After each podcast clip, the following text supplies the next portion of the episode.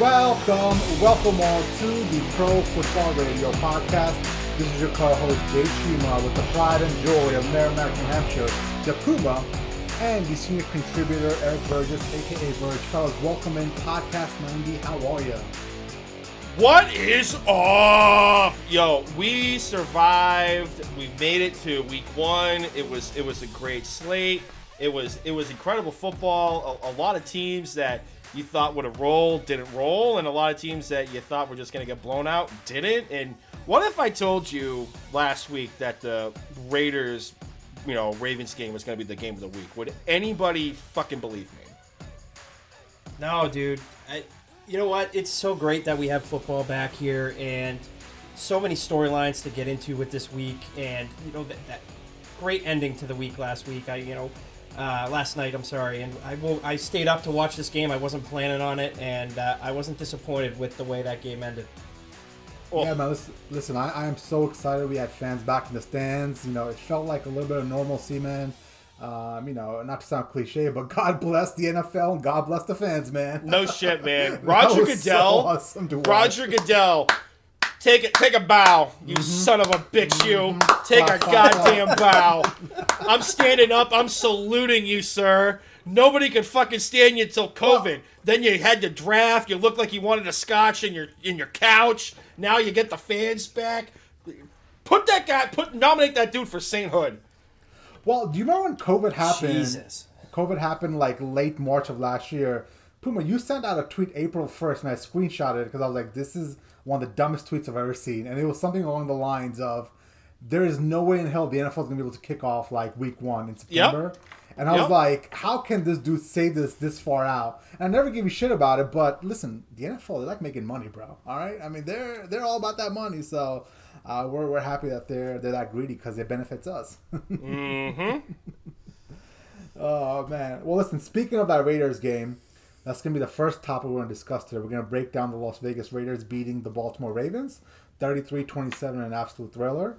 We'll start talking about how Burge has some delusional thoughts on the Finns beating the Patriots 17-16. Here we go. All right. We'll preview 2 minutes in the pod. Here we go. We'll preview the Patriots and Jets match, and then we'll look forward to week two and some of the big marquee games, which include the New York Giants versus the Washington Football Team on Thursday Night Football, Buffalo Bills versus Miami, and who wins the Puma Bowl. That's what I've dubbed it. The Dallas Cowboys versus the Los Angeles Chargers, Kansas City versus the Baltimore Ravens on Thursday Night Football. And then we've got a new segment, the Best Bets with Puma, where he will try to help you guys win some money. And then finally, we're going to put this all and wrap it up in the Fantasy Bulls with Bird section. So we got a lot to cover, fellas.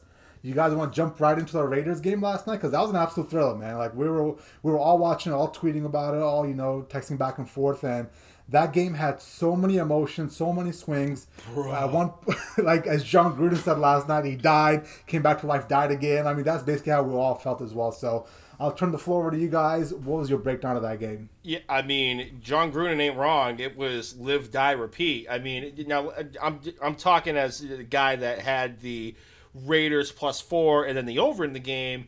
And, the game starts out. It's a full house. You got Al Davis's torch. Jay, your sister's texting me being like, I got my Darren Waller jersey. We're going to fucking win this game. You got Steve Aoki on the turntables. You got Bruce Buffer yelling, it's time!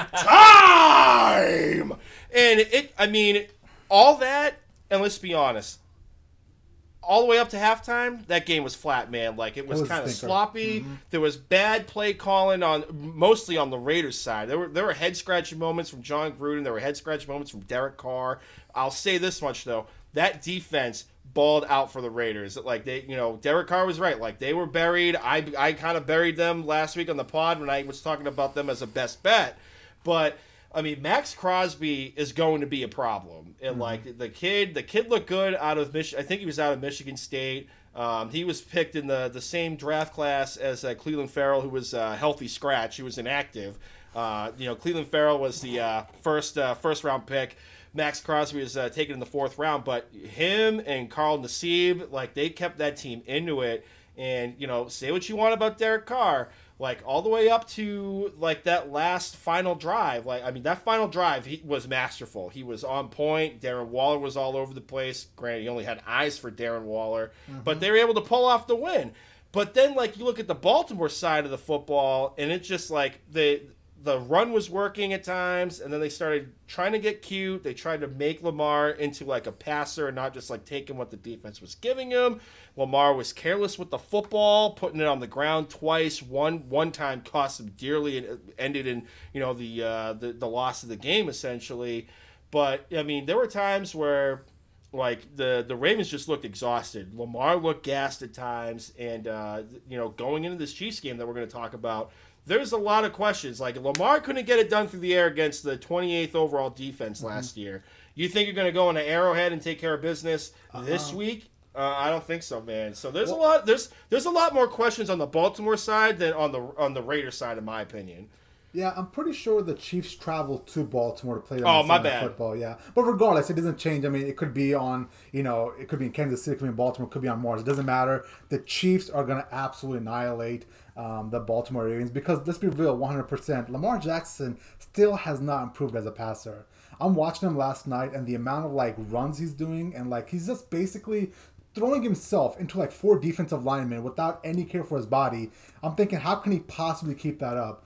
And I wish we would have seen that next progression that we were waiting for last year from Lamar Jackson in regards to his passing ability. Now, the other end of the thing, man, like the Raiders, like John Gruden, like towards the end, I don't know what the hell he was doing there. He was trying to get his kicker out there. They couldn't find the kicker, so they had to like call timeout. And they went for it. And when they went for it, they threw that massive like bomb in that engager to win the game. It was absolutely insane. But I think Derek Carr is a good quarterback, man. But like, I don't understand why he like locked eyes on Waller all night. There was like 19 targets for Waller, 10 were caught for 100 plus yards and a touchdown. But that's not going to get it done if you just constantly keep your eyes locked on Waller and don't, you know, look at the rest of the field. So we'll see how that progresses. But overall, man, entertaining game. Great way to kick off Monday Night Football, and it was absolutely great watching it with my sister and my brother, who were also going nuts, and I was giving her mad shit about it. But it was a fun time, man. It was a really fun time. Yeah, like for me, like it seemed like at the end of that game that both these teams were like playing to like lose. I my conclusion at the end of this was that both these teams deserve to lose the game. Like, you're in overtime, you know, look at the Raiders did that first drive, you know, they drive all the way down. Basically, we thought the game was over with Bryan Edwards catching a touchdown there at the end. They take a penalty and then a bad interception. And then right on cue, Lamar Jackson comes in and gives the game away. You know, with that fumble. That was a brutal fumble, and obviously you knew the game was over at that point with Las Vegas in field goal range. Jay, to your point about Derek Carr locking eyes on Darren Waller, I think Bryan Edwards, he was, you know, he's their number two receiver there. I don't think he had a reception until, like, late in the fourth quarter, and he ended up finishing with, like, four receptions for 81 yards. Mm-hmm. Like, you have to spread the ball around, and, you know, eventually, and Darren Waller's a freak. He's, in my opinion, he's the second best tight end in the game right now behind Kelsey. Very, very, an argument can be made that he's the best. And, you know, I don't count Kittle in there because of his durability concerns, but, you know, if I'm picking a team, it's for me, it's Darren Waller. You have to spread the ball around. I mean, the Raiders' running game in this game was abysmal. You know, Josh Jacobs did have two touchdowns, but, you know, 10 carries for 34 yards out of him. And then, you know, Kenyon Drake. Wait, did he have turf toe? Was there some toe issue? Yeah. He was questionable with an illness, but they kept like looking at his shoes. That I'm not sure about. I hadn't seen anything about that, but like, regardless of that, the running game. I mean, the second leading rusher on the team for the Raiders was Marcus Mariota. Came in and had one rush for 31 yards. I mean, that's a big concern. You know, if you're a Raider fan going forward. But my biggest takeaway out of this is, I think Lamar, and I'm sure you guys agree with this, Lamar Jackson's playing for his job and his next contract right now. And if I'm the Ravens, do I want to commit big money to Lamar Jackson? I mean, he hasn't shown he can effectively throw the ball. Yes, he's a freak athlete, but he seems in these big moments to just crap his pants. He did it last year in the playoffs, you know, up in Buffalo, and to my dismay. He throws that interception in the end zone, and, you know, game's over at that point. What do you guys think about Lamar Jackson's future going forward here with Baltimore? Jay, you go first. Yeah, no, I think you make a good point, man, because, like, you do have to make a decision at the end of the year, right, on how, what you can do with Lamar Jackson going forward. Now, if he's not shown you that he can actually make those big key throws in those pressure pack situations, then why do you have him? Like, at the end of the day, I know it's super hard to find a quarterback, but this is what, year 4 going in? Like, at this point, you should start to develop into a better passer. Like the thought process that, you know, give him more time and maybe he'll come around. No, absolutely not. I mean, if he's not going to do it now, then he's not going to do it the next year as well. Yeah, I mean, I could see him very much end up like Cam Newton, you know, 30 years old, out of the league. You know, he's focusing so much on his running, and he's not focusing enough on his passing. I know we hit that over, you know, with a dead horse on Cam Newton going into this, and you know, you kind of see a similar trajectory with him with Lamar. Yeah, no, and I was just going to make that comparison too, Burge. Like, I'm with you. Like, it's a good argument. It's logical, especially because, you know, despite what Lamar thinks, like, people are going to figure you out. Like, you can't just backyard football the position for your entire career. You are going to have to develop as a passer. And if that, you know, throwing the football and it being a little wobbly once you throw more than 10 yards down the field, that's going to be a problem. And you can't just keep throwing it to Mark Andrews.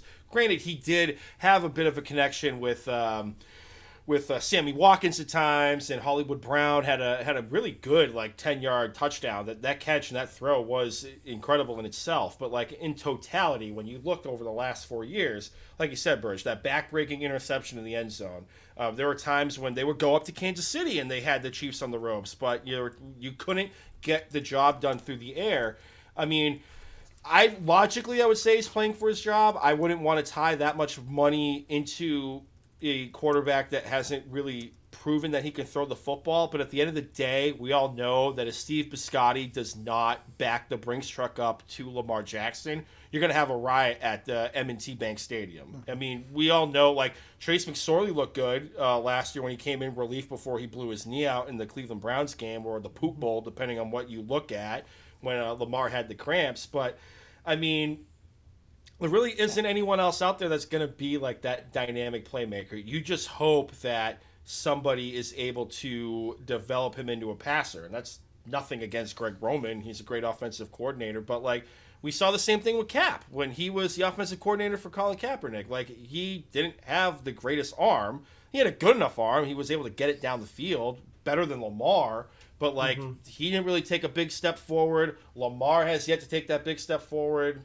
I don't know, man. I'm not saying, like, maybe Greg Roman should be out, but, like, call it bias, call it whatever. But, like, if Jordan Palmer or someone else is able to, like, be that quarterback coach, and we can all laugh, but, like, the stats parse out. Like, if somebody like a Jordan Palmer is able to, like, adapt some of the throwing exercises and throwing motions to fit this kid's game, then you're going to be looking at a total quarterback moving forward in the era where you can run and gun, you can make throws off script, and you can throw darts and lasers. Yeah, well, we all essentially were talking about how the Ravens did such a great job of tailoring the offense to Lamar Jackson, which is fine and great. But when you want to move off of him, how much harder does that make to essentially revert all of that, right? The people that you have on the offensive line and the tight ends all are geared towards making Lamar Jackson successful. Let's say you have a drop-back quarterback, will be able to succeed in that system, right? The one stat that really kind of, you know, freaks me out is, you know, postseason and regular season included, Lamar Jackson has about 520 carries. The next closest quarterback is Josh Allen with 308. 212 more carries. Like, that is absolutely insane in such a short amount of time, which is what, 4 years in the league. And if he keeps getting those hits, man, especially the one hit he took last night where he fumbled the ball and then his head went right into the turf. I'm like, he's got to be concussed at that point, right? So if you keep subjecting your quarterback to that kind of punishment, eventually he will break down, right? You know, we're watching the Patriots-Miami game, the Patriots and the Dolphins game, and Tua took, like, one weird, like, slide. Did you guys see that? Where he couldn't get down properly. And, like, just that one, like, slide in itself was, like, way too weird. But Lamar's, like, out there, like, just getting, like, a battering ram almost. And he's not even that big of a dude. So I would be really concerned with what the Ravens are doing with Lamar Jackson. Yeah, I think you know, anytime your quarterback takes a hit, you're going to cringe. I mean, you're looking at, you know, what happened with RG3. You're looking at this kind of the same thing, and you want to avoid that. And the way to avoid that is to develop the passing game and to be able to throw the ball, not rely on carrying the ball so many times. I mean, there's a reason the running backs, fizzle out at, at such an early age in the NFL. It's because they take such a beating. They carry the ball so many times a game and they take those hits. Eventually, that's going to catch up to a quarterback. I mean, it may take longer. I mean, Cam Newton's 32. It took that long to catch up to him. So, it may take longer, but at the end of the day, it's going to catch up to you. Mm-hmm. And it's not even that, too. Like, if you just look at, the basic X's and O's, the reason why this team was so dominant in 2019 was they would get a lead and they would just grind the clock out by running all the time. But when they were down, this was not a team that's built to throw themselves back into a game. You're not going to see, a Kellen Moore offensive coordinator tell Lamar to drop back and throw 53 times a game. Mm-hmm. That is not going to happen here. And, we've seen it last year. If they fall behind, your chances of winning, if you're the opposing team against the Baltimore Ravens, are pretty good if Lamar Jackson has to throw himself back into a game. Mm-hmm. Yeah. Yeah, and, like we all said on the top of the show, we're going to break it down as we get into, Week 2 previews. The Chiefs are coming into town, and they're going to force you to throw the ball 40, 45 times because you're not going to be able to run the ball. We all think that the best way to beat the Chiefs is to run the ball, time possession, all that. That's not really true with the Kansas City Chiefs. I mean, the time position doesn't matter to those guys. They could be down by 10 points in the fourth quarter, and there's two big plays and they're back in the game. So you're going to have to outscore them. And to ask Lamar Jackson to throw the ball efficiently to keep up with Patrick Mahomes, it's an absolutely tall task. Now, on the other end, looks like the Raiders are going to go travel and play the Steelers. And I think that's going to be a fun game, right? Because, week mm-hmm. one, you kind of get a sense of what a team is, but maybe it might be a week one fluke. We don't really know who they are. So we're going to start to get a better picture of who the Raiders are and who the Steelers are with that week two matchup.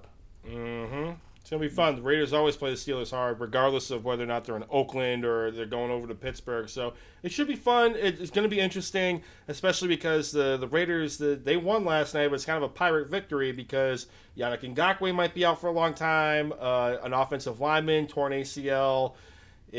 Marcus Mariota got dinged up. That's why we only saw him once. So it's going to be interesting to see what happens. But yeah. I like Oakland's chances. Or Vegas. The funny thing. They're Oakland to me. I don't give a fuck. The funny thing today is this morning I was out and about and I saw a Jim Plunkett jersey, and then in the afternoon I was over at Target and I saw somebody wearing a Derek Carr jersey. So one big game on Monday Night Football and all of a sudden all the jerseys come out. So Jay, I gotta ask: did your sister put on the face paint, silver and black, or eye black with the Waller jersey and blasting some Ice Cube? What are we working with today? What did your sis do? No, she was barely just kind of getting into it. This is her first sit down and watch this game for my entertainment kind of thing. She'd watched games in the past with me and my brother, but it was not her thing, right? So last night she actually put the jersey on, and she was so complimentary of you and the fact that you got it for her. So thank you for that, brother, man. But hey, I'm a man of my word. Hey, welcome, welcome to the family, sis. Welcome to the family. So we're just sitting out watching the game. I was playing the roof of the Ravens just to kind of really piss her off, and it's funny. I kind of pushed the buttons a little bit. I was saying some reckless shit, so it was pretty funny. Jay, but... reckless? No! Suckley, bleh! Hey, if they're in playoff contention by the end of the year, she better put the face paint on. Let's see it. She better put the face paint on. Jay, if they're in playoff contention, I'm fucking flying out there. I'm watching a game with y'all. Let's go. Come on through, brother, man. Let's go. We'll recreate the black hole in Columbus, Ohio, Yes. Nice. Oh, man. Let's move on to the Miami Dolphins traveling over to Foxborough to play the New England Patriots. The Dolphins ended up winning 17-16, and quite a bit happened towards the end of the game that we'll discuss. But, before me and Burge get into the Patriots side of things, I want to turn the floor over to Puma and get his initial thoughts on Miami Dolphins, what he liked, what he thought about Tua's performance. It's quite something to go into New England and win a game against the Patriots. So, congrats, Puma. So what was your thoughts on what you saw out of the Dolphins on Sunday? I mean, my thoughts on the Dolphins defense, hard hitting. I don't know if Flo made it a point to be yo, I want you to rattle the kid's cage, because I mean, to Mac Jones's credit, that kid was taking shots. That kid was taking shots in the pocket. He was taking shots after the throw. You could make a logical argument. Some of those could have been roughing the passer flags. I think one of them was. But, I mean, the defense was good. But, you know, Xavier Howard, as advertised, you know, the best corner in football, in my opinion, forcing that fumble late in the game. But, like, Tua, I mean, it still was, you know, kind of dinking and dunking. Like, there were times where he did have, like, you know, 30-plus yard plays with Devontae Parker, Uncle Devontae, and then Jaylen Waddle, who I think is going to be a stud. I mean, that kid's got the goods, like you said, Jay, coming out of Alabama. But, like, everything else is Like, the offensive line wasn't that great. The running game was okay. Like, Myles Gaskin was all right, like, for what the offensive line was able to open up against this defense. It was Like, I'm not, like, super ecstatic going into a home game against the Buffalo Bills, which we're going to break down in a little bit. But, like, enough to, like, build upon. Like, if we can squeak out an upset against the Buffalo Bills, like, then, you know, okay, like, the team's starting to come around. I still want to see Tua push the ball down the field. The couple of times that he did, like, it ended in an interception, bouncing off of Mike Gesicki's hands at one point. So, you know, it's still, I want to see the deep shot. I can live, I'll say it till the day I fucking die. I can live with Tua throwing an interception, trying to push the ball downfield, than trying to do death by 1,000 razor blades. That's it. I can live with the picks. I don't care. Be the next 30 for 30 for all I care. Like, just push the ball down the field. Poole, what do you think is the ceiling for Tua? Like, are we talking top 5, top 10? Because, like, I'm watching this game on Sunday, and I'm expecting more out of Tua, right? I mean, honestly, like, right now, from what we've seen last year and now, Alex Smith. Like, that's it. Like, you know, he's not like, I haven't seen Tua take a game over yet. I haven't seen Tua get into a huddle and say, listen, motherfuckers, I'm putting you on my back, and I'm sorry, I'm dropping MFers here. But in reality, like, I have not seen him go into a huddle and drop an MFer, like, I'm putting this team on my back, let's go, we're going to march down the field, we're going to like, keep our foot on this team's throat, like, let's go. It's just been dinking and dunking, like, death by 1,000 razor blades, break glass and have Fitzpatrick come in and be the killer. Or, hey, like, Tua's not big enough, we have to have Jacoby Brissett come in and, like, run for 2 yards or try to get a team to go offsides. Yeah. Like, that is what I'm working with right now, which is not what I was sold when he was coming out of Alabama. Yeah, listen, I think you're spot on, man. Like, I think I'm finally starting to see the fact that Tua might not be it, man. Like, I was holding out hope because of what I saw on the college level. You know, with Mac Jones, he got the team from week 1 in Alabama, and he essentially took them through a build-up process and went through the cupcakes first and then SEC play. So he had quite a bit of footing when he got to the playoffs. Tua was thrown into the fire in the half of a national championship game when Jalen Hurts got benched. And when I saw out of him that night, I'll never forget, because the moxie you have, the confidence you got to have to come into a national championship game and throw darts down the field is something I'll never forget. So I thought that would translate over to the NFL, but so far, I am massively disappointed. So much so that I thought Mac Jones, a rookie that's been in the NFL for 4 months, way outplayed him. Like, I thought Mac Jones looked head and shoulders better than Tua, right? And that's where I'm going to start the Patriots analysis on this side of things, where, you know, for the most part, I liked what I saw out of Mac Jones on Sunday, right? He looked poised.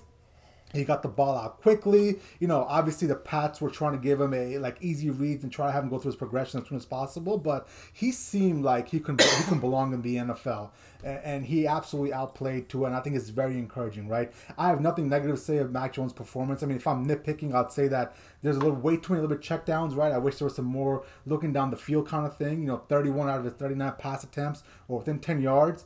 But listen, that's something, you know, you can't even bring up because the kid's first start. I was absolutely happy with what I saw out of Mac Jones. That, the offensive lineman, that I'm going to say this, Burge, and the floor is yours. I was listening to the way home from work the last third and fourth quarter, and there were times where I believe it was Zolak said this offensive lineman is going to get Mac Jones killed. I can't remember his name. Heron? Yes, it was Heron. Heron was going to get Mac killed, and he was spot on. Like, I went back and I looked, and y'all can agree with me. Like, Mac Jones was taking shots, and he was taking shots chest level and below. Like, and there were more leg shots and knee shots than the word to the chest, if you know what I'm saying. So, you know, the kid stood pat. Like, the kid stood tall. He showed me a lot. He looked the part. And Burge, the floor is yours. Yeah, well, just following up on Heron. Heron got benched in that game for, he came in to take over for Trent Brown, who got hurt on the first series. And then, I think they went to, I think his name is Dasher. Is that right, Jay? The third string right tackle they brought in. They ended up benching Heron and brought in another, their third string tackle. I believe it's Yashiv Dasher, I think his name is. Yashiv Dasher. I'm blanking on it. I'll look it up. Yeah, well, he didn't kill Mac Jones. We know that much. And he came in. He played better than Heron did. That was a huge disappointment because Heron had done very well as a swing tackle last year. I remember a lot of people were very happy with how he had stepped in. When he needed to. But getting into the game here, Jay, I kind of echo a lot of what you said with Mac Jones. I thought he vastly outplayed Tua. I was very happy with what I saw out of him, and is probably one of the only real high points that I can take out of this game is that the kid can play. There were no throws that he made, and I know they did not attempt a ball to the end zone. I'll get to that in a minute. But there were no throws that Mac Jones made that made me cringe or be like, "What the hell are you doing there?" Like every throw that he made seemed like it was the right decision on the plays. He just looked sound. He looked, like you said, Puma, he looked poised. He looked like he was, he wasn't, the spotlight wasn't too big for him. And the pass to James White on the wheel route was an unbelievable throw. He dropped it right in his breadbasket there. I know it didn't go for a score or anything, but that play definitely wowed me. When I saw that, I was like, wow, this kid can definitely play. He makes the right decisions. And, yeah, I love the fact that he was standing in there taking the hits to get the ball out. And, obviously I don't love that he's getting hit, but to know that he's not shying away from those hits and that he's going to follow through on his throws, in the presence of a guy barreling down on him, gives me some very, very, very good feelings about this kid going forward. I think the only time he had happy feet was when he fumbled the football at the beginning of the game. The rest of the time, the kid had ice in his veins. Yeah, and I'm not even going to hold that against him because me and Bro were talking about that. It's going to happen. It is what it is. This is why we were hoping Mac would start so we could get through those, early rookie moments and get through those lows so eventually we can build on it. Now, obviously, he has to kind of move forward and, the upcoming Jets game is going to give us some more indication of how the offensive staff views him. Are they going to let him open up a little bit more, throw some stuff downfield? That's all going to come with it. It is what it is when you open the game and it's your first game and you're a little bit freaked out. That's totally normal, Yep, absolutely. And, I was definitely freaked out by that. I was like, wow, the kid actually tried to throw an incomplete pass backwards. I was like, yikes, that's not a good start. Well, so but anyways, he made up for it. One of the few times that you were freaked out and I wasn't. I was like, oh, it is what it is. It's ups and downs, ups and downs. It is what it is, bro. It's literally his first drive. And the same thing happened with the Jets down in Carolina. Zach Wilson was god-awful in the first half. He took like 5 sacks, threw a pick or whatever. Mm-hmm. Second half, he looked really, really good. I was watching some of his highlights this morning and he started really coming on in the second half. He started seeing where the blitzes was coming from, what windows were open, and he was getting the ball in there. So it's going to happen. Even Trevor Lawrence kind of had an up and down day, but he was still stronger as the game went on. So I'm totally fine with living that as long as he keeps building off of it next week. Absolutely. Absolutely. And, just an easy way for me to break down this game. I kind of came up with a three ups and three downs for the Patriots in this game. So I'll briefly talk about the three ups. Obviously, we just hit on one. I'm going to say Mac Jones, so I'm not going to rehash that again. The second up here is Nelson Aguilar. He came in and he was obviously, he caught the touchdown pass from Mac Jones. I thought he looked really good in the offense. The guy wasn't even sure if he was going to suit up and play, and he came in and he made an impact. So I was happy about that. And again, I know the Patriots lost, so these ups are a little bit, taking it with a grain of salt, so to speak. The last ones I want to get into are Matt Judon and Josh Uche in this game. I thought they looked really good on the defensive side of the ball. Judon with that epic hit on Tua on the interception where he chased him down and he absolutely manhandled him. Mm-hmm. It was just like, wow, what a hit. His back teeth were floating. Yeah. I thought he broke 2.5. I'm like, oh, God. Yeah, that was a beautiful hit, clean. Nothing dirty about it. It was just a great hit. And then Josh Uche, barreled through and, came up with a sack. I'm really excited to see what this kid turns into as the year goes on. You know, I think they really might have something in him going forward. Now to the fun part, Jay. Here we go. 3 down. Ding, so ding. I'm going to start, and this would have been an up if not for the fumbling mishaps that they had as the running backs. I thought they ran the ball pretty well. You know, it was very evident that they came in, that they were going to come out and run the ball. Damien Harris went over 100 yards. But those fumbles, man. You know, Ramondre Stevenson with that fumble, you know, early on, and then, you know, the back-breaking fumble of Damien Harris. I was ready to crucify him on Sunday. I've since gotten my bearings under me. Ready to crucify. Birds, you were driving the nails down. I know. I was telling Jay. You had the hammer. You had one nail in. You had the second nail in. And dude, we talked you off the ledge by poking the bear. We stopped you from putting that third nail in the guy. You turned on him so quickly, man. You used to love Damien Harris. Oh, I know. I still do. But listen, I told Jay earlier today, Puma, you weren't. I don't think this was a conversation with you, but I need that night to when the Patriots lose to just get my irrational venting thoughts out, and then I will wake up Monday morning and did. I know. You did. Just get me through that day, and then, you know, everybody listening, if you follow my Twitter feed the day of the Patriots games, just know. They lose, and I'm being absolutely irrational on Twitter. It's because it's me venting. But anyways, that's that fumble that Damien Harris had at the end of the game was absolutely inexcusable. I don't care if you're tired. I don't care about that. If they're being given the ball in that situation, you protect that ball no matter what. And the onus for me is on the player. And I know you guys disagree about that. I'm sure we'll get into it, you know, once I get through this segment, this part of it here. But that's inexcusable. You cannot put the ball on the ground when you're in the red zone. With 3 minutes to go when you're down a point. It brought back PTSD with the Buffalo game last year when Cam Newton did the same damn thing. Fumbled the game away at the end when they were driving to win. Second down on this game was the offensive play calling with the coaching staff. I was very unhappy with how conservative this play calling was, even as the game was going on. I get at the beginning of the game, you come out, you're going to be conservative. You're not going to put Mac Jones in a situation where he needs to... you know, where he may fail or turn the ball over or whatever. But as the game went on, and you could see that Mac Jones was, you know, he was making the right decisions. He wasn't putting the team in a position to, you know, turn the ball over. Let the kid throw. Let him go. Let him attempt the ball to the end zone, for God's sakes. Like, that really irked me that they did not unleash him. And I know they threw the ball, I think it was 39 times in this game. But let him air it out, because he was clearly showing that he was ready for the moment. Finally, my last third, I'll shut up, Jay, let you go, is the secondary. I was very, very displeased with how, especially the corners played on the opening drive of the game, the opening drive of the half, and then that last drive after the Damien Harris fumble. They were letting these slants go like crazy.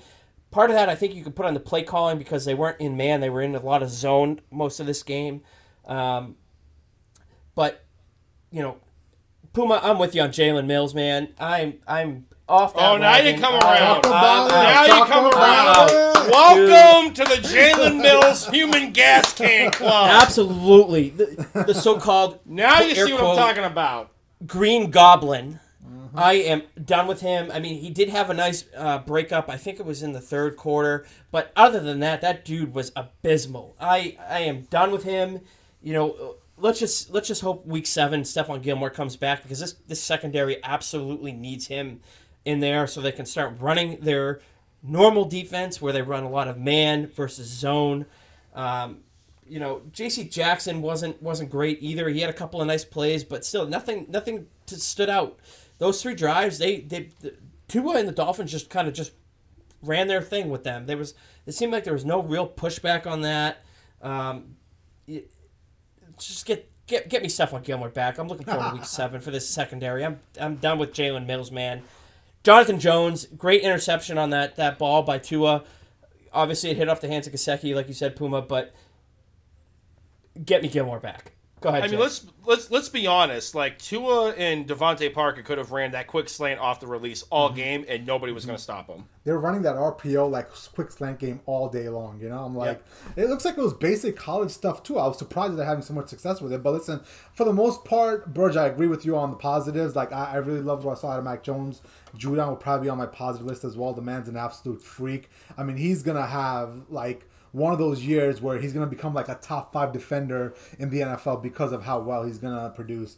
Other than that, man, I don't think I can really put like Uche or like Mills or even like, Phillips had a better second half. But for the most part, the rest of the team just didn't play that well, It's a weird game because statistically the Patriots dominated this game. Time of possession, yards, all that stuff except for turnovers, and the big turnover at the end of the game kind of led us to a loss. So if I had to, do the whole blame pie thing, I would give Damien Harrison obviously 25% of the blame and 75% of the blame on the coaching staff, because I do believe here we go. Bill Belichick and the coaching staff got out coached.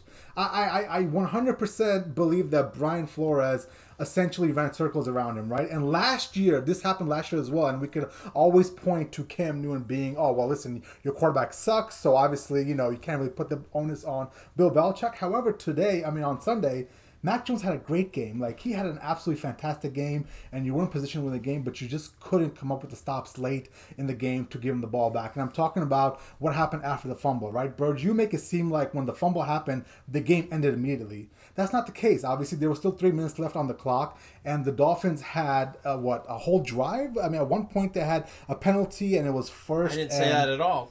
It was 1st and 14, and what I was just hoping for was Bill Belichick and that genius coaching of his to somehow get the ball back for one more drive, right? I was hoping that we would essentially, give Mac Jones one more try, but the bigger point being made, and some of the guys on the Boston radio shows were making it, the one-score losses are kind of insane over the last year and a half or so. Since 2020, they're 3-5 in one-score losses when there were 30-16 from 2024 to 2019. Right, this it's something where I just wish that we would go back to the old ways of the Patriots, where we played great in late games, came up with the big stops, had situational awareness, and essentially were able to close that game. That's something that we just couldn't do on Sunday night. I'll say these two things before you guys go like 15 rounds. Two things. One. The penalties are on, absolutely. The coaching staff, there were times where it was undisciplined. I think it was the beginning of the third quarter, because I was driving home from work, and Gunnar Olszewski had a great punt return, and that got called back because Matt Judon was on the Dolphin sideline and was sitting on the bench, and it got called for basically taunting. It was unnecessary roughness, but that's basically what it was. All right, and then the next play, so you just lost 15 yards of real estate off that punt return. The next play, offensive lineman, I believe, I forgot his name, it was probably the same guy who was trying to get Mac Jones killed. Gets called for personal foul for another 15 yards. So you just lost 30 yards off of a great punt return. Things like that are on the coaching staff. And I'm saying this. I agree with you. I'm agreeing with you. I'll agree with you on that.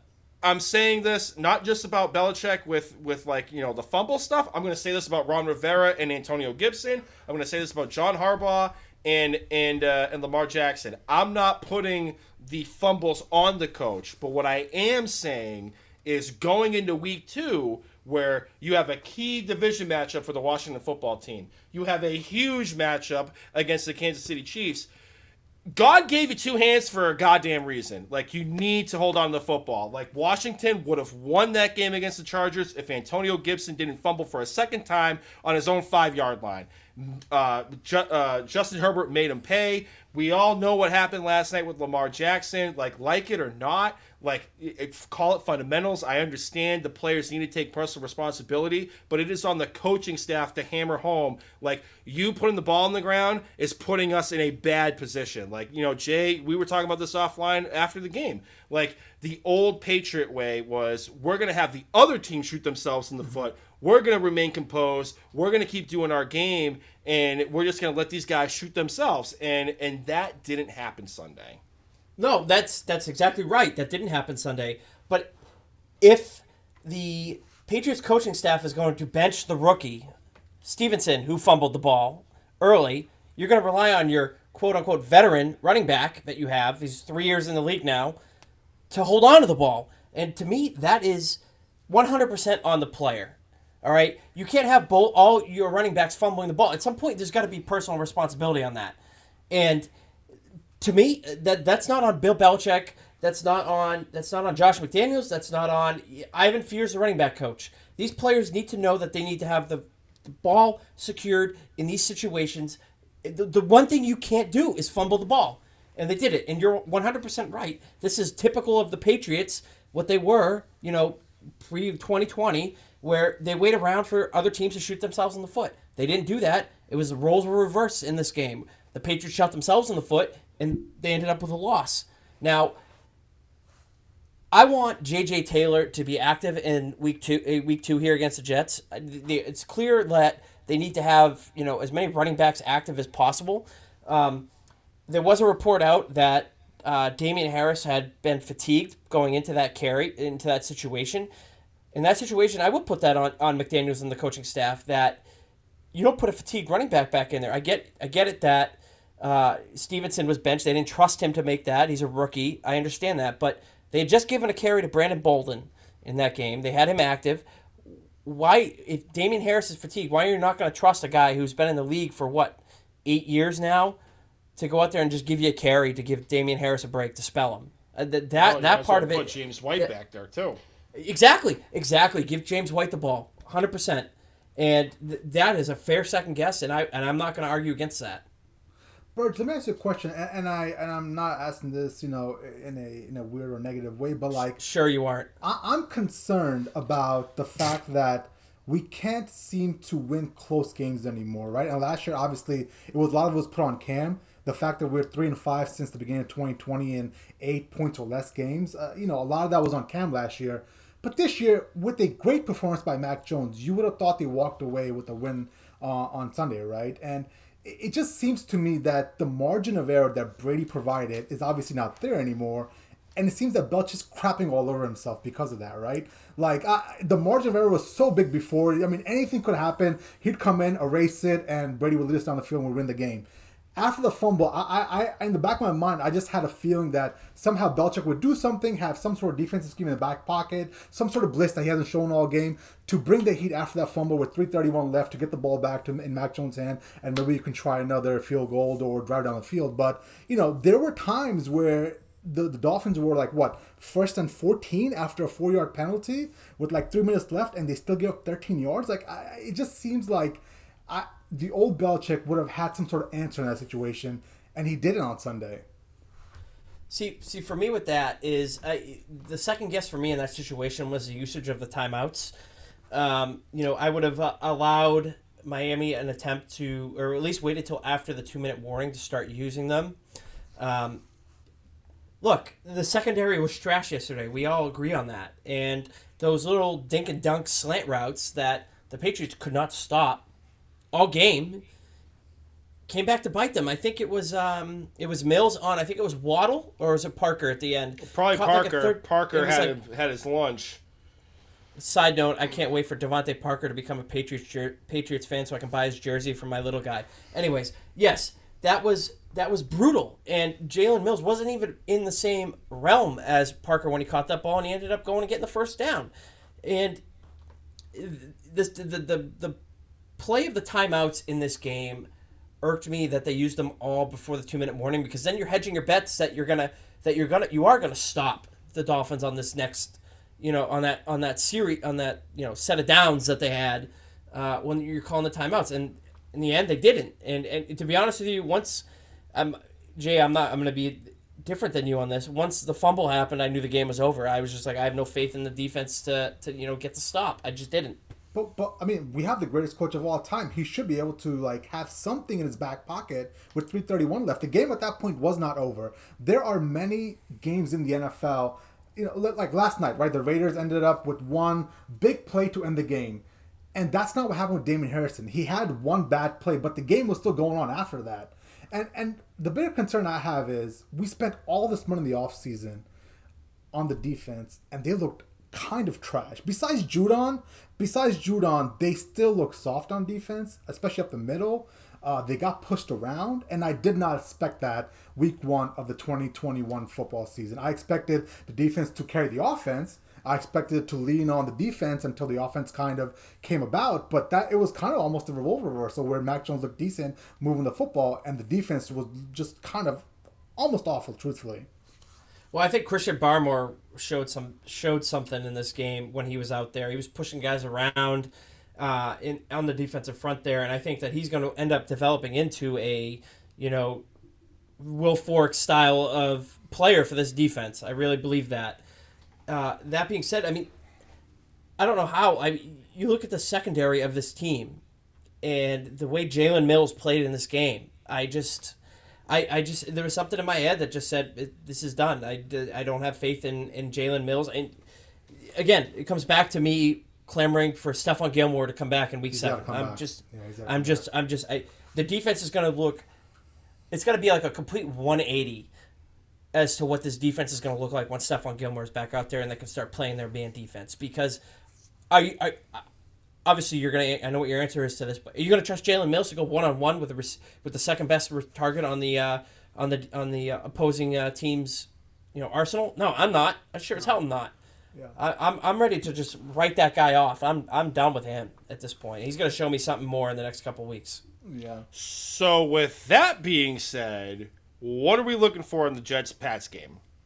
Oh, I think it's going to be a steamroll. I mean, I think this is a get-right game? Exactly what the doctor ordered. Anytime you have the New York Jets on your schedule after a bad loss, I mean, that's what you need. You know, that's essentially – I expect a double-digit win here, right? I expect the offense to do whatever they want to do. I expect the defense to put a lot of pressure on Zach Wilson, who eventually was sacked 6 times against the Carolina Panthers because he was, you know, essentially deer in headlights in the first half of that game. But I think on Sunday you're going to see a completely different ballgame, completely different game from the Patriots, and I think we're going to end up winning that game fairly easily. What about you, Burge? For me, I think you're going to finally see them pull the reins off Mac Jones a little bit. I think you're going to see them let him throw the ball. I think they're obviously still going to be run heavy in this game. I think I really think J.J. Taylor will be active in this game as another back option for the Patriots. And, you know, I think, you know, Belichick's defenses tend to eat up rookie quarterbacks. Let's call it a cliche, whatever you want to call it. But I think that the defense will be okay in terms of getting pass rush against the New York Jets, considering Mekhi Becton is going to be out in this game. So I think that you're going to see a lot of pressure from the front seven of this team, and it's going to help mask some of the significant deficiencies in the secondary. Mac Jones, I think, is going to have himself a day, and I'm looking forward to seeing it. Whether or not it's going to be a double-digit win or not, I'm not going to go that far. I still think that the way that they're going to scheme this game, it may end up being closer than people think, but they're going to walk out of here with a win comfortably. So if you had to guess right now, would it be Damien Harris, J.J. Taylor, Brennan Bolden, and James White? Do you think they dress the rookie or no? I think it's very, very possible that he ends up getting it being the inactive this week. I think J.J. Taylor, based on how he has performed in the preseason, you know, he was around last year too. I think he's earned his chance. So yeah, if I was going to guess, it's probably going to be Stevenson as the odd man out. Yeah. Bolden's going to be dressed for his special teams, you know, either way. Yeah, and at the moment, the Patriots are a 5.5 favorite going into that Jets game. Yeah, real quick. I think they cover it. I think they cover. I don't think it's going to be double digits. I think it's going to be by a touchdown. You know, like you said, Jay. Like for all the, you know, Zach Wilson ragdolling that he took out from a Carolina front four that's legit. I think it's all like a bunch of former first-round picks.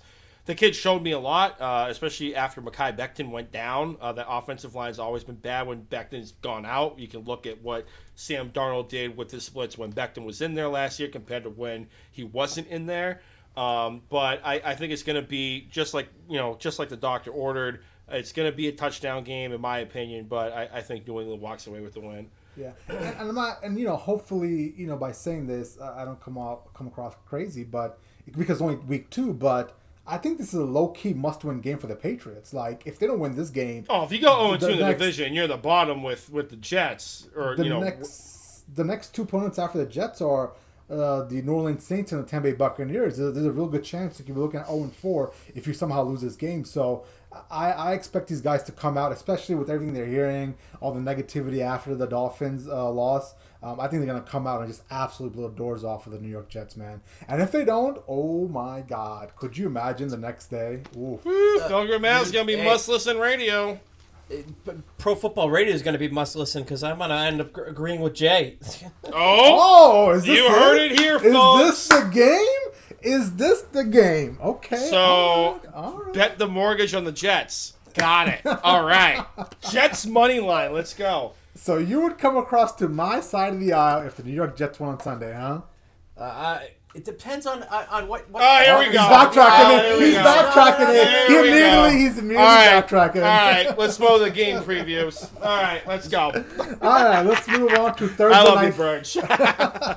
Hey, I can talk for hours on it. Let's go. Yeah, we're 50 minutes in, and we haven't even hit the game preview. Oh my fucking god! So let's move on to the New York Giants taking on the Washington Football Team on Sunday Night Football. Obviously, I'm sure you guys have all heard by now, Ryan Fitzpatrick is going to be out for multiple weeks, maybe the whole year, depending on how bad his hip injury is.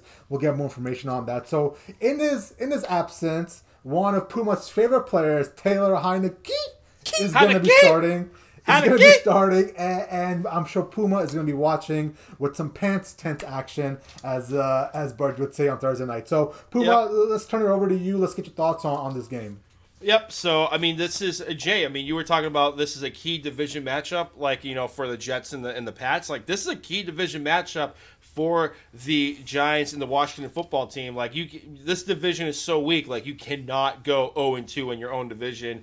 The New York Giants are coming off of a 27-13 loss. I mean, really, like, the Denver Broncos just dominated the New York Giants, in my opinion, from what I saw. Saquon Barkley, I didn't think he was going to do a whole lot against the Denver Broncos just because of the short turnaround on Thursday Night Football. It'll be interesting to see if they let Saquon run loose. But again, it doesn't really matter if the offensive line for the Giants are not going to be opening up holes.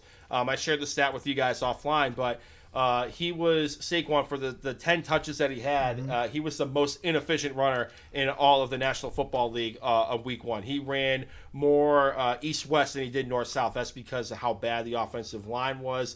Daniel Jones, the fumble problems continue. Mm-hmm. I think he's got, 31 fumbles in, 28 starts. So that is a massive problem for a Washington defense that is in a prime bounce-back spot. And they laid an egg against the Chargers. Chase Young had his ass handed to him by Rashawn Slater, that rookie out of, I believe it's Northwestern. It got so bad against the Chargers on Sunday that they had to move Chase Young on the other side of the offensive line so they could get more pressure because – Justin Herbert was 14-19 on third down conversions. The Washington Football Team could not get off of the goddamn field, but this is a prime bounce-back spot. Antonio Gibson needs to hold on to the football. Like I said, Ron Rivera, the running back coaches, they need to emphasize ball security. And you know what? You can say that all you want, Burge, but there's a rumor that has gone around for decades that Tiki Barber's fumbles were so bad that Tom Coughlin may or may not have duct taped the football to Tiki Barber to teach ball control. This is they're grown ass adults, they're professionals. I understand that, but when you're putting the ball on the ground, the costing the team a victory, you need to emphasize that shit, and they need to do that with Antonio Gibson. The spread in this game, last I looked, was Washington -3. The over/under is 40.5. I like Washington covering here. I think they're going to roll against the New York Giants. This is going to be a key bounce-back spots. I like the under in this game, but give me Washington winning. Give me Washington covering the game. Let's go. Heinicke! Yeah.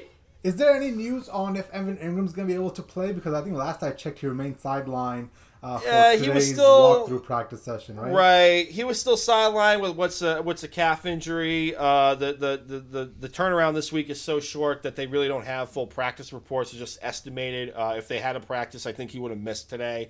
Honestly, I'm not expecting Evan Ingram to play. If he is at all, it's going to be a decoy, and decoy is air quotes because – he doesn't do a whole lot when the game's on the line. He just balls out in practice. Yeah. No, Puma, I'm with you on this. I like Washington here to cover and win pretty handily. I think we're starting to see the obituary on Danny Pennies. I moved my nickname, Danny Pennies, to the New York Giants. You know, one of my good buddies is a big Giants fan, and he's already at the point where he is throwing in the towel on this year with Danny Jones and the New York Giants. It's just you got to, you know, man. It very well could see David Gettleman fired at some point during the season if this doesn't get corrected. You know, Puma, I'm with you on Taylor Heinicke. I love what he brings. I mean, he was pretty good when he came into the game. Spinning that ball. You know, 11 of 15 for 122. I like that, you know, this is his chance to kind of, you know, solidify his position as a starting NFL quarterback in the league. And it's perfect. It's kind of similar to the Patriots and the Jets here. It's kind of the perfect get-right game for, you know, the Washington football team. I mean, Chase Young and that defensive line has a horrendous offensive line they're going up against this week. It's a perfect get-right game for them. You know, give me the Washington football team here, you know, to cover and all that. And just real quick, first of Parker's picks for the week, he decided to go for the yogurt treat on the Giants logo here. So he's going with the Giants in this game. Okay, upset alert. Upset alert. So we'll see what happens. Listen, I was watching most of the games on Sunday, and, you know, I have a Sunday DirecTV now, so I was kind of like feeling back and forth through a bunch of different teams and a bunch of different games. And I think I've got it down to three teams that I think are the worst in the NFL after week one, obviously. There's a lot that can happen. But the Jets, the Jacksonville Jaguars, and the New York Giants were the absolute three worst teams I saw all Sunday long, man. And listen, Daniel Jones is not it, man. I was never a big fan of him coming out of college. You know, the New York Giants eventually took him because of that Manning connection, which is absolutely ridiculous. You're going to take a franchise quarterback just because one of the Mannings said so. But, you know, his fumbling and his turnovers are just continuing. He fumbled late in the third quarter that all but sealed the fate for his team. And, you know, it's one of those things where I even think David Gettleman, like you said, Bird, is probably going to be gone in the next 6 to 8 weeks. Like, you might see a full-on, like, let's try to reset this whole thing. We'll keep Joe Judge for another couple of years, but, you know, Danny Pennies and Gettleman might be out of the picture. On the Washington football side, man, I am absolutely so stoked to watch Taylor Heinicke on Thursday night. Like, I cannot watch anymore if it's tragic. Like, I don't understand how this guy keeps getting starts in the NFL. This is like his 14th team. He's played for like half of the league, and for some reason he's still starting. So I've always thought that Taylor Heinicke had something to him. He has like that confidence. He has some heart. He has some balls. I do believe that they can essentially Taylor Heinicke can lead them to a couple of wins. Now, it is funny that, you know, Ron Rivera isn't calling Cam Newton to come in for a little workout. I mean, I would have for sure thought there was some sort of reports on that, but it looks like that's not going to happen either. Nope. And on the other side of it, you know, for Washington, the defensive side, That front seven was absolutely getting mauled by the Chargers' offensive line, and obviously the Chargers put quite a bit of resources and money behind retooling that offensive line for Justin Herbert. But Chase Young, Sweat, all those guys, they were basically invisible the whole night. They had to move Young. Yeah. They had to move Young off a rookie. Dude, Slater's a real deal. So Slater actually did the same thing to him when Northwestern played Ohio State a couple of years back. I mean, Young was absolutely nowhere to be found that game as well. So Slater's the real deal. And if this continues where they can't get pressure on Danny Pennies, the Giants are going to end up winning this game, but I think it's going to be a different situation on Thursday night. I've got the Washington football team winning 21-17, man. And real quick, before we move off this game, this might be a kind of coming out party for Jamin Davis. He was the Washington football team's first round pick this year. There was a lot of hype going in for Jamin Davis against the Chargers game. The linebacker position is thin already, but I think Jamin Davis, this is going to be a get-right game personally for himself as well too. So I'm keeping an eye out for Jamin Davis. I'm keeping an eye out for this whole team as in totality. But Jamin Davis for sure, I'm going to be watching on Thursday. Yeah, I'm excited. All right, Miami. My brother's a big Giants fan, so he's going to come over, and I'm just going to be poking him all night as well. Oh, God. Fight night in the Chima house. You're good at that. Let's move on to the Puma Bowl. The Buffalo Bills at 0-1. Coming off of a loss against the Pittsburgh Steelers, are taking on the Miami Dolphins, who we just talked about a few seconds ago being the Patriots. So, Puma, who are you picking in this game? Which jersey are you rocking on Sunday? You know, in this game here, I mean, from a betting perspective and just from the eye test here, I think this is going to be a Buffalo game. I mean, right now the spread, last I looked, it was Buffalo 3-point favorites. Over-under is 48.5. They're going to be traveling down to South Beach. I mean, let's be honest. The first half of the Buffalo game, like, it was shaky, but they were up 10-0. And then halftime came, and the wheels fell off the bus. The Steelers made a great special teams play. They blocked a punt for a touchdown. I think, what was it, like 26 unanswered points in the second half. And they ended up losing... what the hell was it? 23-26, yeah. 23-26, and it was just I think it was a mix of a couple of things. It was a mix of the Bills drinking their own Kool-Aid, and I think it was a mix of everyone just being hyped up for having a full house in Buffalo for the first time. I mean, they didn't even have anybody there for the playoffs, for Christ's sake. But I think it was a mix of two things. I think this is going to be another get-right game for the Buffalo Bills. I have more faith in their defensive line against the offensive line for the Miami Dolphins. I mean, they might as well be the Miami football team at this point, because I just Dinkin' and Dunkin', death by a thousand razor blades. Star Lutulele, hopefully he'll be able to start this game, get some pressure up front, take a little heat off of Ed Oliver and the rookie draft pick out of Miami. But I mean, this is a get right game. Josh Allen looks shaky. I'll be the first to fucking admit that. He looked shaky. The offense looked shaky. Brian Daboll took some blame in this game as well, too.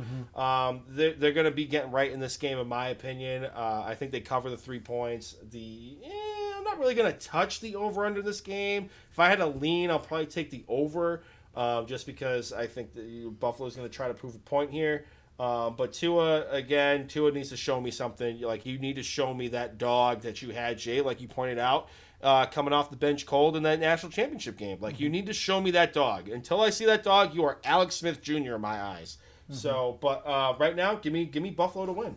Yeah, and I'm glad you brought up Brian Daboll, because I do believe the whole approach to this game was off, man. Because I think Brian Daboll wanted to come in, essentially spread the ball out, no running back, and ask Josh Allen to pick the Pittsburgh secondary apart, which is kind of suspect. And in theory, I guess it makes sense. But in execution, it was a complete disappointment, right? They end up losing 26-23. And furthermore, you are right, Puma. Josh Allen did give off that, like, year one, year two vibe. You know, like, he definitely did look like he, you know, obviously I'm not going to say regressed, but, like, he definitely did look the old Josh Allen. The offensive line got mauled by the Pittsburgh defense. The wide receivers weren't getting separation. I think all in all, it was just a brutal all-around day for the Buffalo Bills. I think this is a get-right game. We've already discussed Miami in detail, but give me the Bills to rebound here. Give me Bills 28-24. Yeah, I'm going to be with you guys on this. I think that this is also a textbook get-right game for the Buffalo Bills. I watched the entirety of that Buffalo-Pittsburgh game to my pleasure. I loved it. But, you know, the biggest thing that stood out to me is the lack of a running game for the Buffalo Bills. I know Devin Singletary ended up with 11 for 72, but most of that came late in the game. Right. You know, they were relying Zach Moss on Josh was inactive, Allen. Right? Yeah, he didn't even get a carry. I think he was inactive. I think that's right. Matt Breida was in there. You know, they were relying on Josh Allen to run the ball. You know, there was very questionable play calling in this game. I remember a fourth down play call in this game where they ended up throwing it like 6 yards in the backfield. I was like, what the hell are you guys doing? Like, why are you doing that? You know, and, you know, it is a get-right game for the Buffalo Bills. I am going to take them, you know, to cover the 3.5 points here. But, you know, going against Pittsburgh's offense versus Buffalo's defense in that game, I was very, like, just mad about the Buffalo defense. I mean, Big Ben looked cashed for three-quarters of that game, and he just did not look good. It was very evident that the Steelers were having trouble running the ball in that game. I mean, Najee Harris had 16 for 45. Mm-hmm. You know, 18 of that came on one carry. So, you know, they were containing him and making Big Ben run the ball, and the game was won on defense. Will Miami's defense be able to do the same thing? I don't think so. I think you'll see Xavier Howard, you know, shadowing Stephon Diggs in this game, which Pittsburgh did a great job in containing him. He did have 9 receptions for 69 yards in that game on Sunday, and if Miami can, you know, take him, you know, eliminate him. I mean, Josh Allen looked confused back there. He was definitely looking like he was very frustrated in this game. He was showing it, the emotion throughout it. How much did you love that? Oh, dude, I was pants tent all afternoon until the Patriots played. But, you know, it's a classic rebound game for them. I'm going to be very interested to see I do think that they cover and end up getting the win in this game. Well, it's interesting because if you look at the stats, you would have thought this, the Buffalo Bills ran away with this game. Time of possession was 33 minutes for Bills, 26 for the Steelers, 371 total yards for the Bills, 252 for the Steelers. I mean, for most of these stats that you're looking at, first downs 22-16, it seems like the Buffalo Bills were won this game, but unfortunately that turnover, that was huge. I mean, that essentially kind of did them in as well. And then that the big punt block on special teams, that was the one that kind of really turned on tight as well. Mm-hmm. Steelers defense is going to be elite this year. Mm-hmm. They're going to be one of the best. Their units are going to be one of the best in the league. I'll agree with that. They look nasty as hell, man. But I'll say this much. With Xavier Howard, we figured Stephon Diggs is going to be shadowed. Emmanuel Sanders, he's probably going to have a couple of island coverages from Byron Jones. I'm looking for a big game from Gabriel Davis. Like, if Gabe Davis cannot get some wiggle, get some action as Josh Allen's go-to guy with those two guys possibly being on an island, then I don't know what to tell you. But he had a phenomenal TD catch in that game. Yep. So, Gabe Davis, keep an eye out. All right. Let's move on to the Dallas Cowboys, who are coming off of a loss to the Tampa Bay Buccaneers on Thursday Night Football. Another thrilling game, by the way, for opening night. That was a great game. Oh, man, that was awesome. Versus the Los Angeles Chargers, I want to know that are just coming off of a win against the Washington Football Team. And let's start with the Chargers, right? Like, I watched that Chargers football team game wire to wire, and I was just so impressed with what I'm seeing out of Chargers, right? They are stout on defense. Derwin James looks like he's got his burst back. Their wide receivers were getting separation. And that reworked offensive line in the offseason for Justin Herbert, I mean, that's given him time to throw the football downfield, and he looks absolutely amazing, man. He made a few throws on Sunday that obviously I'm already a big fan of Justin Herbert, but I was like, holy shit. Like, on pivotal third down plays, Herbert delivered ropes for like 17, 19, 20, and 9 yards, and essentially had a crucial and a really big one down in the fourth quarter as well to put the game away. He had one brutal interception, but everything I've seen out of Chargers so far, man, they look really, really good. Now, on the other end, for the Dallas Cowboys, listen, if there's ever a moral victory in the NFL, then the Cowboys won morally Thursday night. Like, it took a last-second vintage Brady drive for the Buccaneers to pull that game off. And mostly because Dak looked like he never got hurt. He came back, week one, just like looked like he's in the MVP race, throwing 403 yards, 58 attempts. Like the man looks like he's on a mission, and the Dallas Cowboys are going to be somebody to be reckoned with this year, especially in the NFC least. So, he got the ball out quick. He was carving up the defense. And essentially Zeke, he had no help along the way in regards to Zeke, and the game plan didn't call for Zeke running the ball. But I think, in regards to this game, give me the Chargers winning 27-24, man.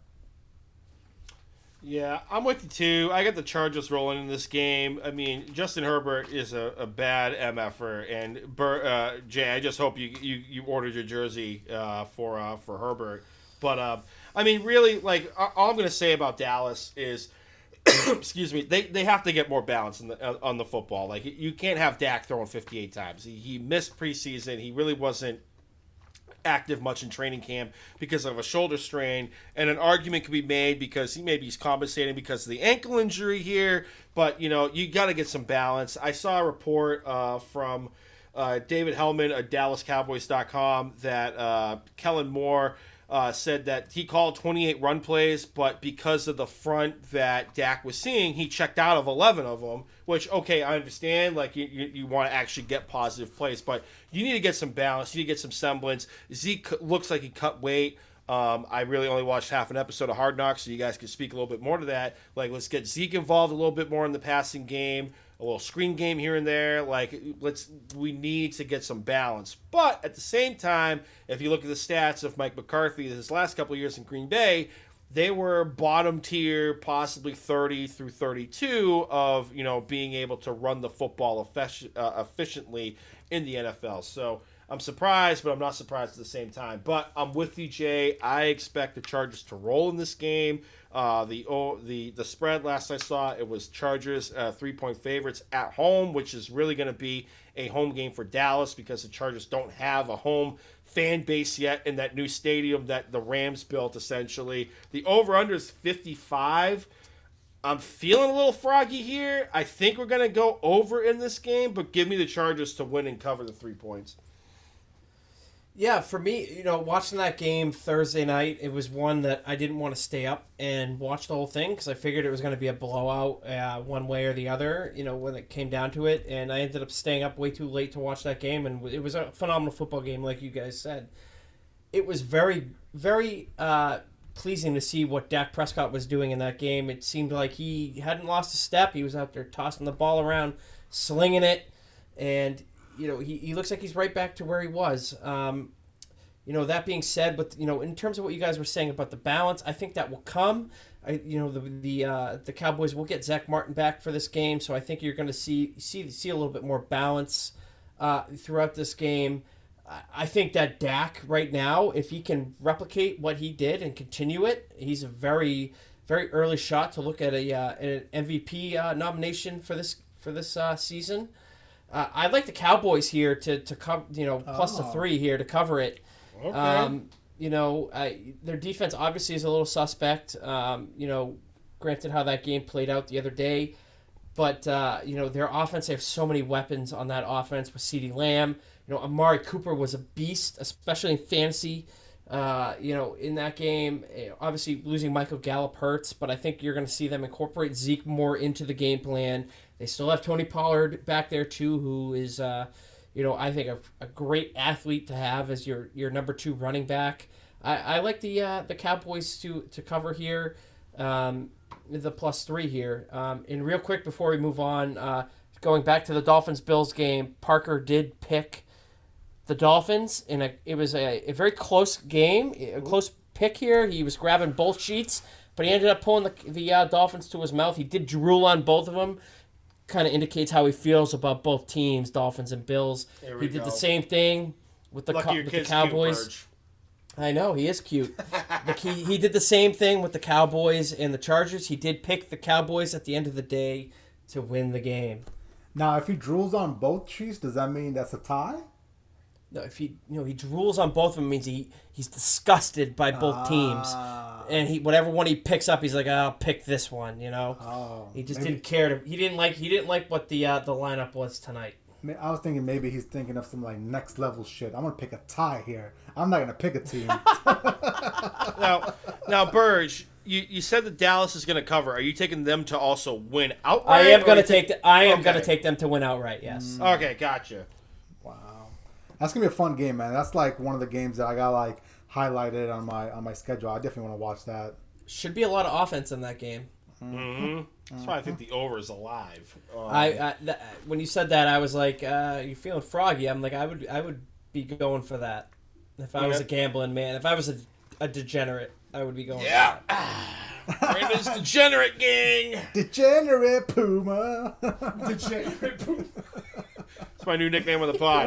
Love it. All right, last game that we're going to pick, we've got the Kansas City Chiefs at 1-0, coming off of a massive thriller victory as well. Great game against the Cleveland Browns. Final score was 33-29, taking on the Baltimore Ravens at 0-1. We kind of discussed them in the first block. But, Puma, who do you got winning this game, man?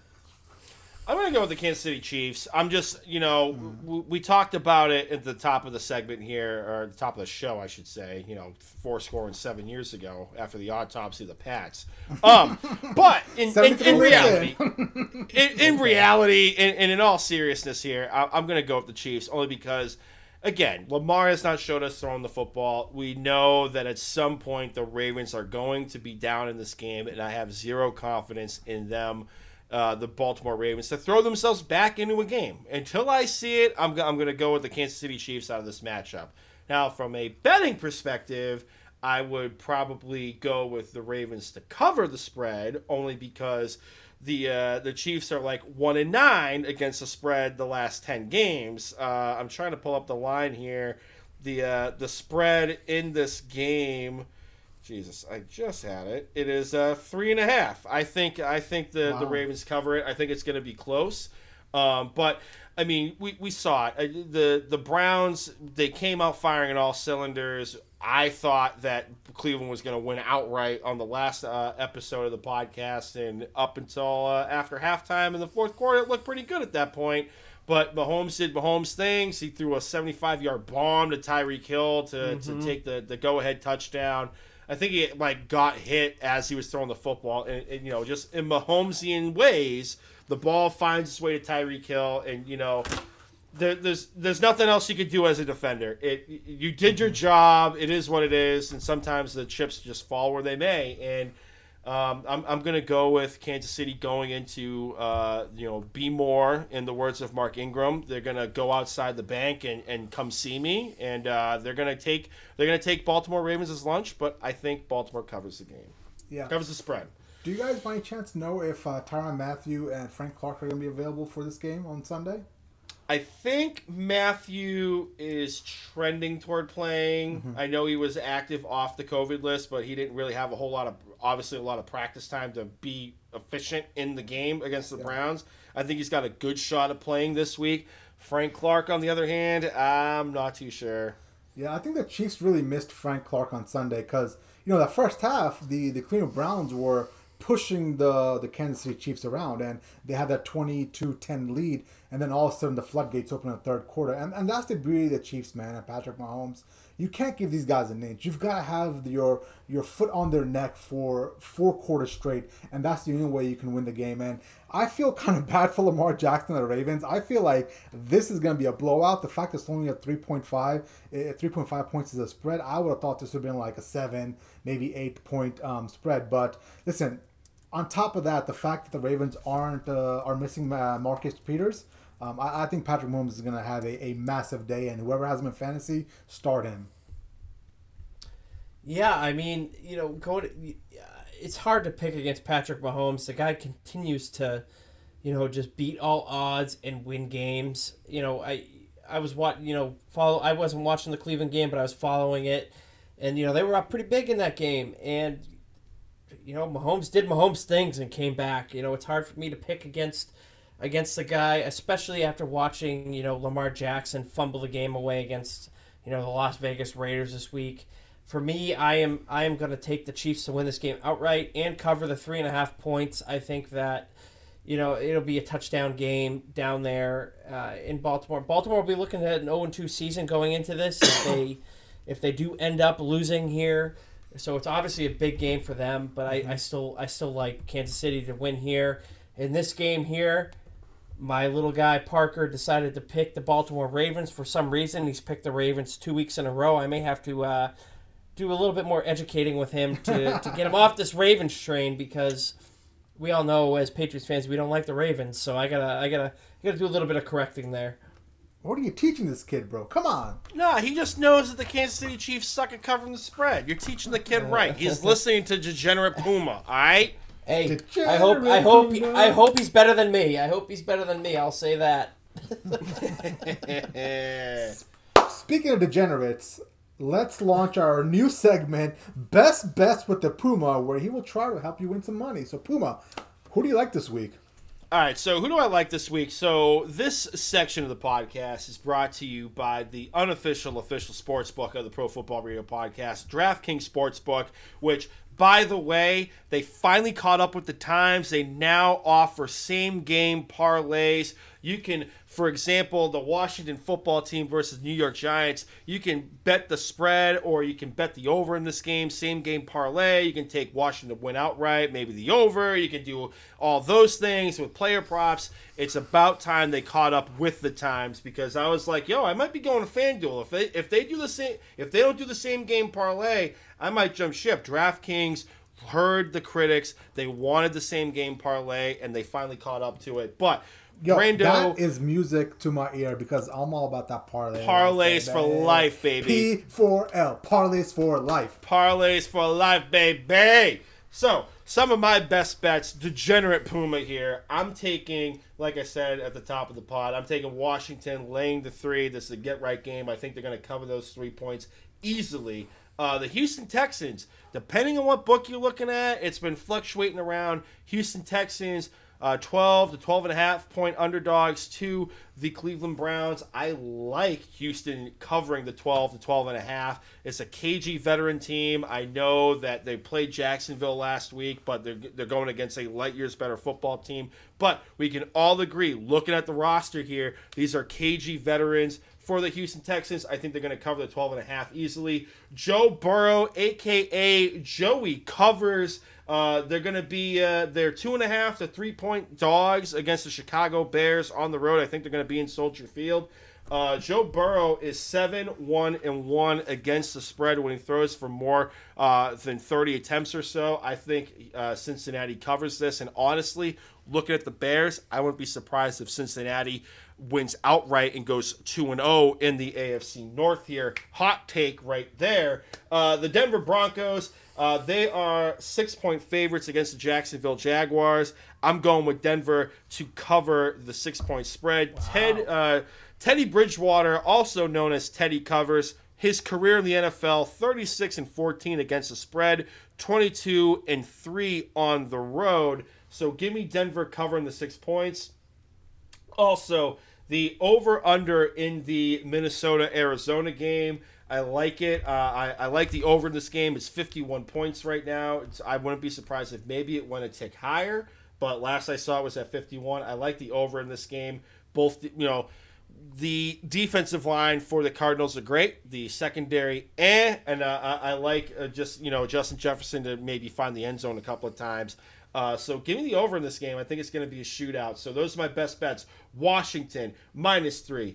Houston covering the 12.5 points that they're getting from the Cleveland Browns. Cincinnati covering the 2.5 to 3 points that they're getting from the Chicago Bears. Denver covering the 6 points that they're laying against the Jacksonville Jaguars, and the over-under in the Minnesota-Arizona game. And my leg of the take it to the bank parlay is Houston plus 12 or 12.5, depending on what book you get. What are you guys thinking for your take it to the bank parlays? Puma, those are some amazing takes, man. Like, my God, you yourself are lifting half of America out of poverty with these takes, all right?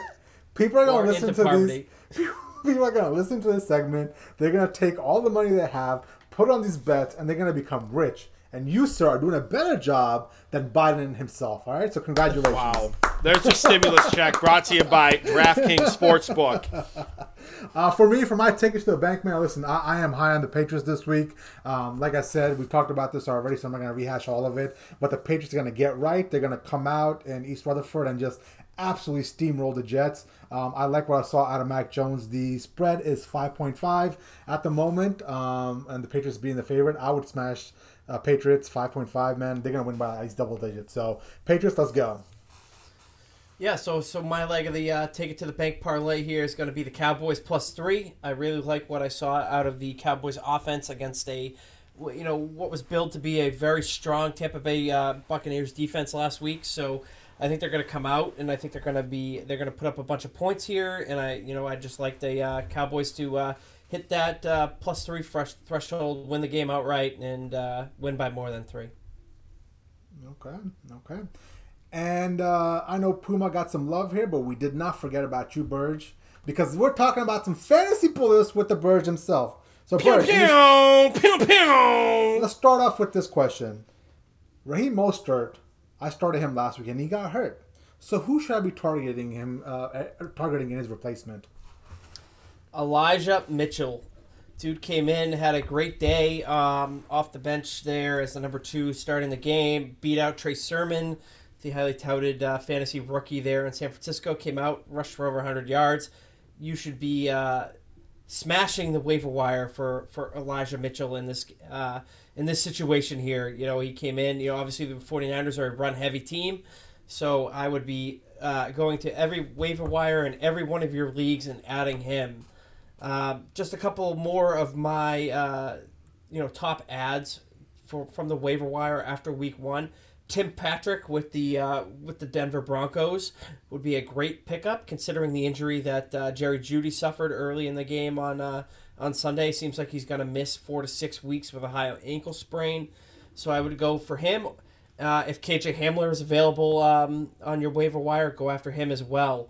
Just a couple other players that I would be looking for on the waiver wire in your leagues would be look at the Arizona Cardinals offense, Rondell Moore and Christian Kirk.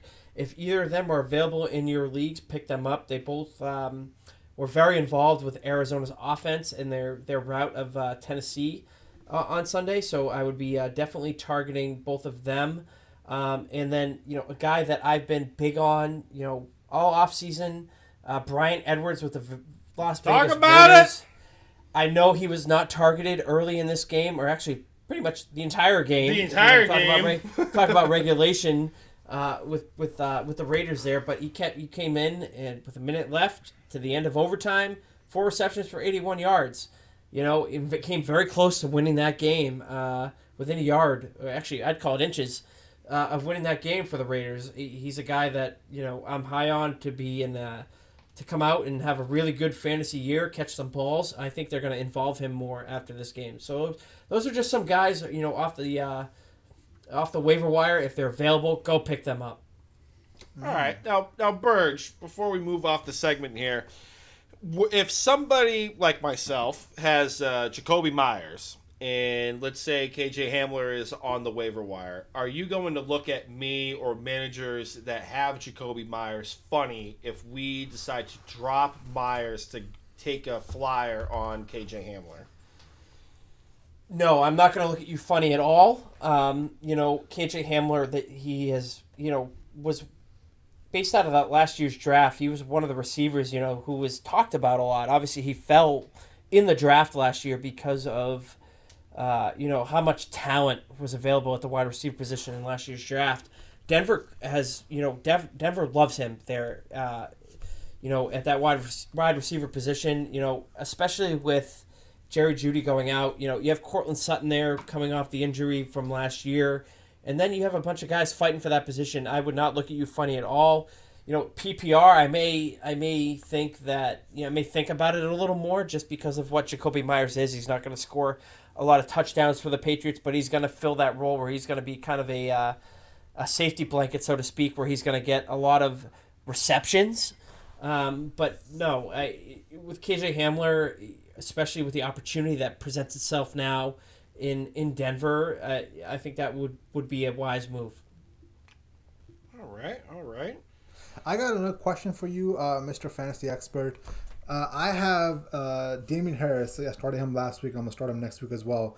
Any concern there that after the fumble that Bill Belfort might punish him for Bill Belfort's mistake? Should I keep him in the lineup, or would there be some sort of repercussion there? No, you keep him in the lineup there. You know, with you know, he's the guy in Bella Goat's offense, and you know he's going to be the guy to carry the ball. They're still going to be a run heavy team, and Bella Goat is definitely going to continue to go to him. He's a veteran back in that offense that is the ball carrier. We all know James White is the true veteran there, but he's not a traditional run between the tackles guy. So I don't think you have anything to worry about, you know, Bella Goat going away from him at all in you know, between the tackles, you know, first, second down. He's the guy there. They made that commitment when they traded Sony Michel. So, you know, I would definitely continue to ride him, you know, at least at this point. I think Bella Goat is going to continue to pound the rock with Damien Harris. Okay, cool. Yeah, I just wanted to run that by you, just so that, you know, there's nothing crazy on Sunday. You never know. Belcher will come out and be like, you ain't playing. You know what I'm saying? Hey, you know what? You used his real name, so I consider that segment a win there. Oh, so. Damn, that was a slip up on my part. Damn it. Stupid Jay Shuma. It's Bella Fraud. Bella Goat. Oh, man. Yeah, wow. That's all I got for fantasy. All right, well, we're 88 minutes in. I think it's probably a good time to plug it up and call it a day. All right, plugging it up. So this episode of the Pro Football Radio Podcast and previous episodes of the pod can be found on Spotify, SoundCloud, Google Play, Stitcher, Google Podcasts, whatever the hell it is now, YouTube. Jay, the maestro, the captain of the ship that drives this boat, he's also, you know, splicing up some of the portions of the pod. So you'll find maybe our autopsy of the New England Patriots in a separate section. You'll get the Chargers Cowboys game in a separate section. You'll get Bullets with Burge, Degenerate Brando Puma Bets. You'll get all that on your YouTube feed. Like, subscribe. Be sure to download the podcast. And if I didn't say this already, you can find us on Apple Podcasts as well, too. Be sure to leave us a 5-star review. It helps us with the algorithm, with the people out in Palo Alto filtering things. Helps us with exposure. 5-star review would be greatly appreciated. Social media platforms, SoundCloud, Spotify, Google. Jesus Christ. Social media-wise, I need to go to sleep. Facebook and Instagram, Pro Football Radio Podcast, Twitter at PFR Podcast. I'm on the Twitter machine, Brando_Puma. Jay Shuma is at Jay Shuma. Eric Burgess, our senior contributor, senior analyst, is on the Twitter machine at Burge, the goalie. Definitely be sure to check him out on Sundays after a Patriots game or a Patriots loss, and he's going off the deep end. Definitely a fun time. Get your popcorn ready, ladies and gentlemen. And we kind of have some breaking news a little bit, not in the NFL sense of things, but Burge, you want to talk about the little blog spot that we're going to be starting to develop in a little bit? Yeah, so we're starting to work out a little website here. Just starting to, it's in the early stages at this point, and, over the next month or so, hopefully we're going to start seeing some write-ups about the games, You will expand a little bit on what we talk about on the podcast here. Obviously we'll have our takes on recording here with the podcast, but we'll break down a little bit more in depth. So we're not talking your ear off for an hour and a half every week. So it's a work in progress. Hopefully we'll be up and running soon. But huge leap forward, considering that we started this podcast from a dining room table to now. We have this. We got our boy Burge, the senior contributor, our favorite guy that we rag on about Belichick, but couldn't be happier to have him on board the pod. And now we're going to be having this blog spot going here. We're making strides for three guys that just love to talk bullshit and talk football. We are making huge gains in the grand scheme of things. So I am stoked. Burge, I got to ask before we go, and you kind of like walked down the store and then walked it back. Let's say it's a 10-point win by the Jets. Will you say Bella Fraud on Monday or Tuesday? No. 20 points. Nope. 30 points. No. So, boy, listen, we went from if they lose to the Jets, it's Bella Fraud to... No, I never said that. It's so Bella Fraud. Listen, I have been consistent with this from day one. Fair enough. 2022 is the year for Belichick to... make or break his job. 2022 is a year. I will be on board with criticizing everything with the Patriots organization from that point if they get blown out by the Jets on Sunday. I will be right there, but I'm not going to write the obituary. Don't that is a man. Right Don't that is a started. Man with conviction. I've been consistent from day one. Consistent from day one. I just hope to find somebody that loves me like you love Belichick. I mean, that would be what everybody dreams about, right? Hey, I wish my fiance loved me like you love Tom Brady. So wow, right there. And on that note, all right, let's Freddie Soliotis, you're fired. As always, it's so much fun, fellas. We'll talk to you next week. Via con Dios.